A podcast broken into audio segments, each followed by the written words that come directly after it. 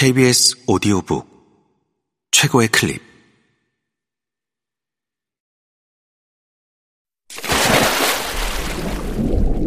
KBS 오디오북.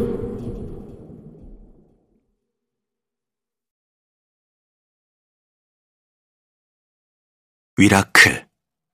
우리 모두에게 기적을. 박위 지음. 성우 황원종 읽음 2년 전 그때처럼 침대에서만 생활을 하게 되었다. 상처가 워낙 깊숙해서 물도 닿아선 안 된다고 했다. 대변도 침대 위에서 해결하고 부모님이 다 치워야 했다. 옆으로 누워있는 상태로 밥을 먹었다. 500원짜리만한 작은 상처가 나의 시간을 멈추었다. 맨정신으로 두 달이라는 시간을 침대에서만 보내야 한다는 것이 너무나 고통스러웠다. 하지만 그 기나긴 시간을 인내하면서 고통에 대한 새로운 관점이 생겼다. 이전에 나는 마비된 부위에 통증을 느끼지 않아서 오히려 괜찮다고 생각했다. 어차피 회복될 부위라면 아픔이 치유되는 과정 속에서의 통증은 무의미하다고도 생각했다. 그러나 상처가 생긴 부위에 통증을 느낌으로써 그 통증이 내 몸을 보호해주고 있다는 사실을 깨달았다. 사람들이 만약 통증을 느끼지 못한다면 지금의 나처럼 욕창이 생겨도 알 수 없다. 그 욕창이 너무 심한 상황이라면 충분히 생명을 잃을 수도 있는 것이다.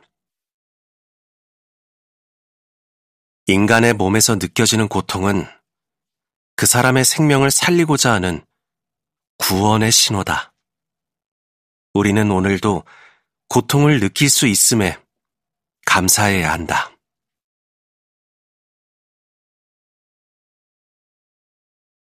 휠체어 차의 식기 연습 어느 날 모르는 번호로 전화가 왔다.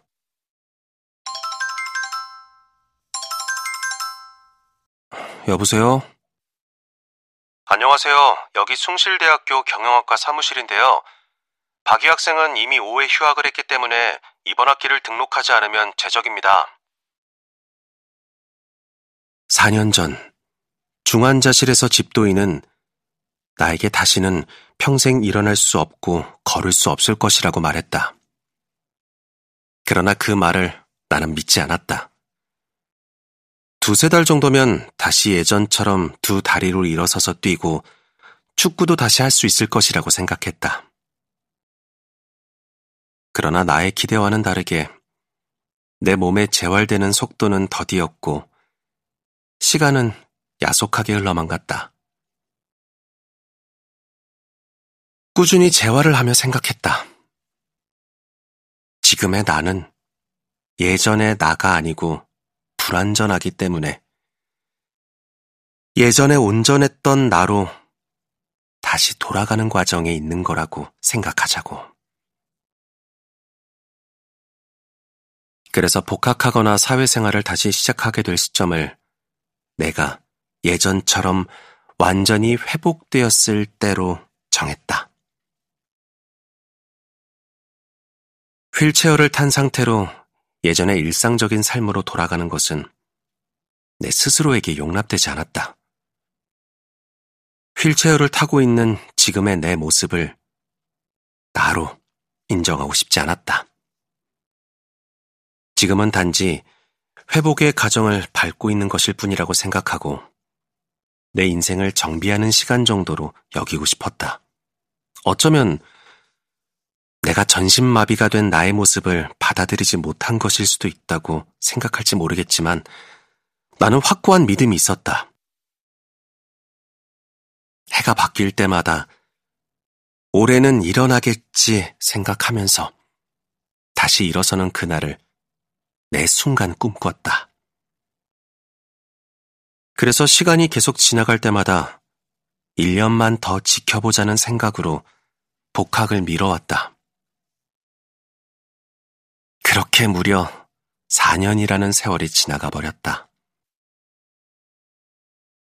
병원에서 예상했던 것에 비하면 내 몸은 기대 이상으로 많이 회복되었지만 나의 두 다리는 아직도 아무런 움직임조차 나타내지 않았다.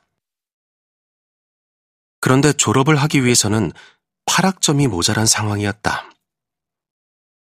더군다나 학교 규정에 의해 더 이상 휴학할 수 없었고 이 상황에서 학교로부터 제적당하지 않을 방법은 다시 복학하는 것 뿐이었다. 마음의 준비가 되지 않았지만 다른 선택의 여지가 없었다. 첫 수업을 받으러 가기 전까지는 약 일주일 정도의 시간밖에 남지 않은 상황이었다. 생각지도 못했던 학교 생활을, 그것도 휠체어를 탄 상태에서 다시 해야 한다고 생각하니, 앞으로 다가올 온갖 문제들이 내 머릿속에서 뒤엉키기 시작했다. 그중 가장 먼저 해결해야 할 문제는 누군가의 도움 없이 혼자서 학교에 가는 것이었다. 학교에 혼자 다니기 위해서는 휠체어를 신속하게 분리해서 차에 싣고 내릴 수 있어야 했다. 사고 후에 다시 운전대를 잡고 2년 동안 무려 4만 킬로미터 이상 운전을 했다. 사람들은 그런 나를 보고서 우스갯소리로 너는 웬만한 영업사원보다 운전을 많이 하는 거야 라고 말하며 혀를 내둘렀다. 그렇게 운전을 많이 했지만 휠체어를 차 안에 혼자 싣고 내릴 수는 없었다. 그 당시에는 운전하고 다닐 때 보통 동승자가 휠체어를 실어주거나 운전석 옆에 놓아주었다. 언젠가는 혼자서 휠체어를 분리해서 실을 수 있어야 한다고 생각은 했으나 나중에 천천히 연습하자는 생각이었다.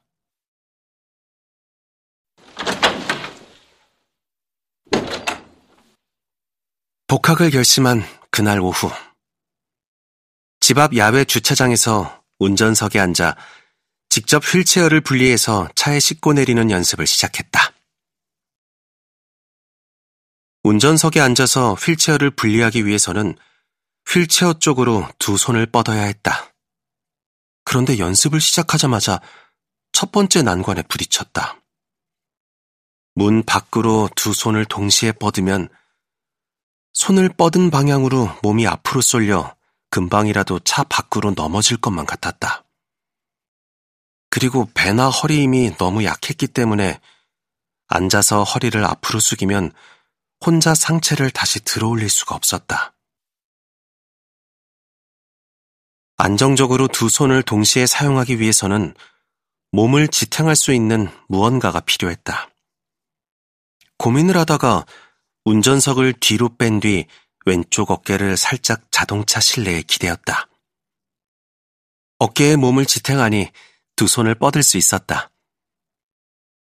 두 손을 사용할 수 있게 되었지만 곧 또 다른 난간이 다가왔다. 본체에서 바퀴를 분리하려면 바퀴 정중앙에 튀어나와 있는 버튼을 누르면서 바퀴를 빼내야 했다. 그러기 위해서는 그 버튼을 누르는 힘과 바퀴를 잡고 들어 올리기 위한 손의 악력이 필요했다. 그런데 내 손의 악력은 너무 약했고 손가락에 개별적인 힘이 부족했던 터라 바퀴의 버튼도 누르기 어려웠다.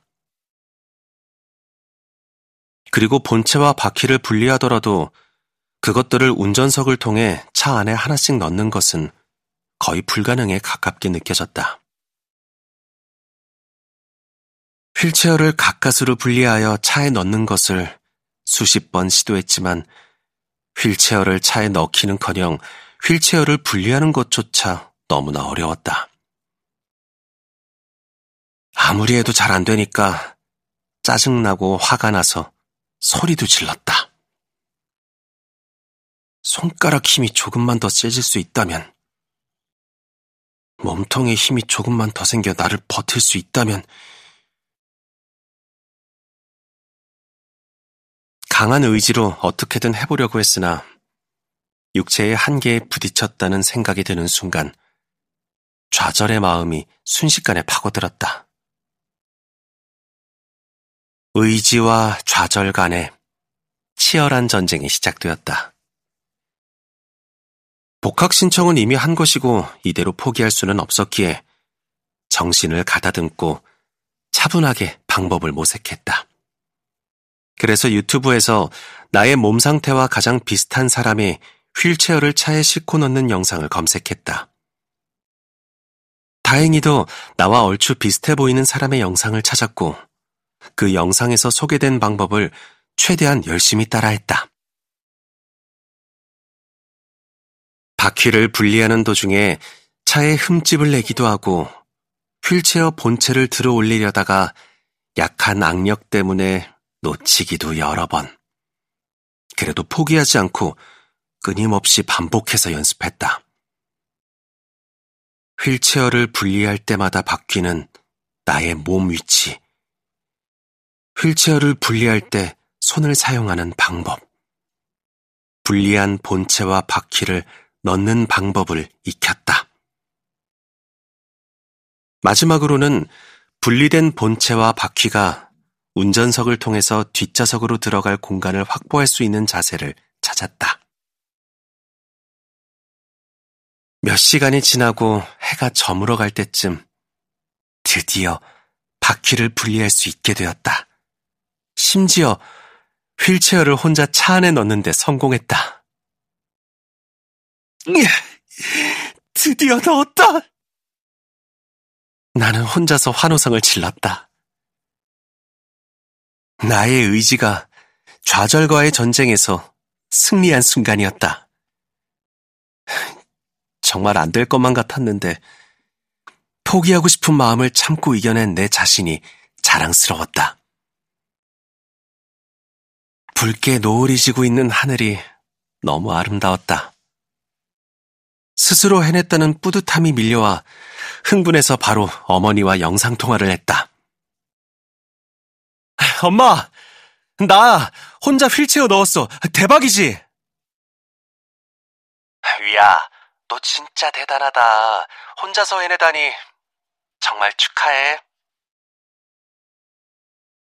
전화를 끊고도 계속해서 밤이 될 때까지 연습을 했다.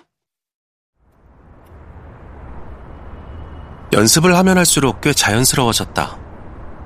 시간을 재보니 처음에 40분 정도 걸리던 것이 8분 정도면 휠체어를 차에 실을 수 있게 되었다. 놀라운 발전이었지만 여전히 너무 많은 시간이 걸렸기에 그 다음날부터는 시간을 더욱 단축하기 위해 시간을 재며 매일 같은 동작을 수도 없이 반복했다. 3일이 지나자 1분 30초 정도면 휠체어를 혼자서 차에 실을 수 있게 되었다. 이제 학교를 가보자.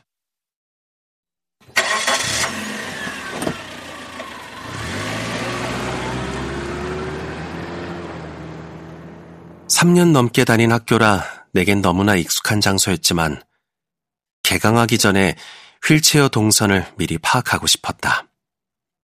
그래서 혼자서 학교에 가는 연습을 하기 시작했다. 집 주차장에서 휠체어를 혼자 싣고 운전해서 학교 건물 지하 주차장에 도착한 뒤 휠체어를 내리고 엘리베이터 버튼을 누르기까지의 시뮬레이션. 개강하기 전에 수도 없이 집과 학교를 오갔다.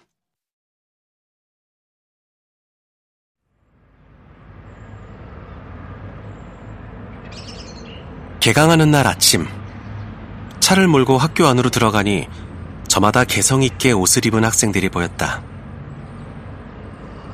다치기 전 학교에서의 기억들이 뭉게뭉게 밀려왔다. 연습한 대로 주차장에 도착해서 휠체어를 조립했다. 건물 안 엘리베이터 앞에 도착했다. 엘리베이터 버튼을 누른 순간 짜릿했다. 강의실에 도착하니 교수님이 출석을 부르고 있었다. 1분 정도 지각한 상황이라 아마도 내 이름이 지나간 것 같았다. 교수님이 말했다. 방금 들어온 학생? 저 경영학과 박위입니다.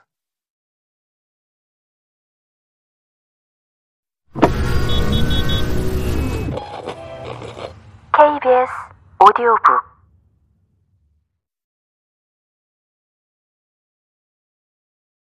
4. 다른 시선으로 살아가다. 다르게 생각할 필요 없어요. 2019년 가을, 한국교통안전공단의 의뢰를 받아 오스트리아를 가게 되었다. 휠체어를 탄 내가 버스, 트램, 지하철을 혼자 이용하면서 오스트리아 시민들의 반응을 실험 카메라로 담는 식의 영상이었다. 이 영상을 처음 기획할 때 휠체어를 탄 채로 오스트리아의 대중교통 시설을 이용하는 것은 불편함이 없을 것이고 어려운 상황이 생겼을 때는 도움을 받는 게 당연한 일처럼 자연스러울 것이다 라고 예상을 했다. 그리고 이런 사회가 형성된 이유는 어렸을 때부터 장애에 대한 교육을 잘 받았기 때문일 것이다 라고 결론을 내리고 오스트리아 시민들과 그곳에서 오랫동안 거주한 한국인들, 그리고 한 초등학교를 섭외하여 인터뷰를 할 계획을 세웠다. 예상한 대로 모든 대중교통을 혼자 이용하는데 전혀 불편함을 느낄 수 없었다. 기본적으로 휠체어를 타도 스스로 이용할 수 있게 시설이 구축되어 있기도 했지만 가장 인상적이었던 부분은 시민들의 태도와 행동이었다. 내가 버스나 트램을 탑승할 때 운전기사님이 직접 나오셔서 경사로를 설치해주는 그 시간을 모두가 너무나 당연하게 기다려 주었다. 그리고 내가 도움이 필요해 보이면 너나 할 것 없이 돕겠다고 말을 걸어왔다.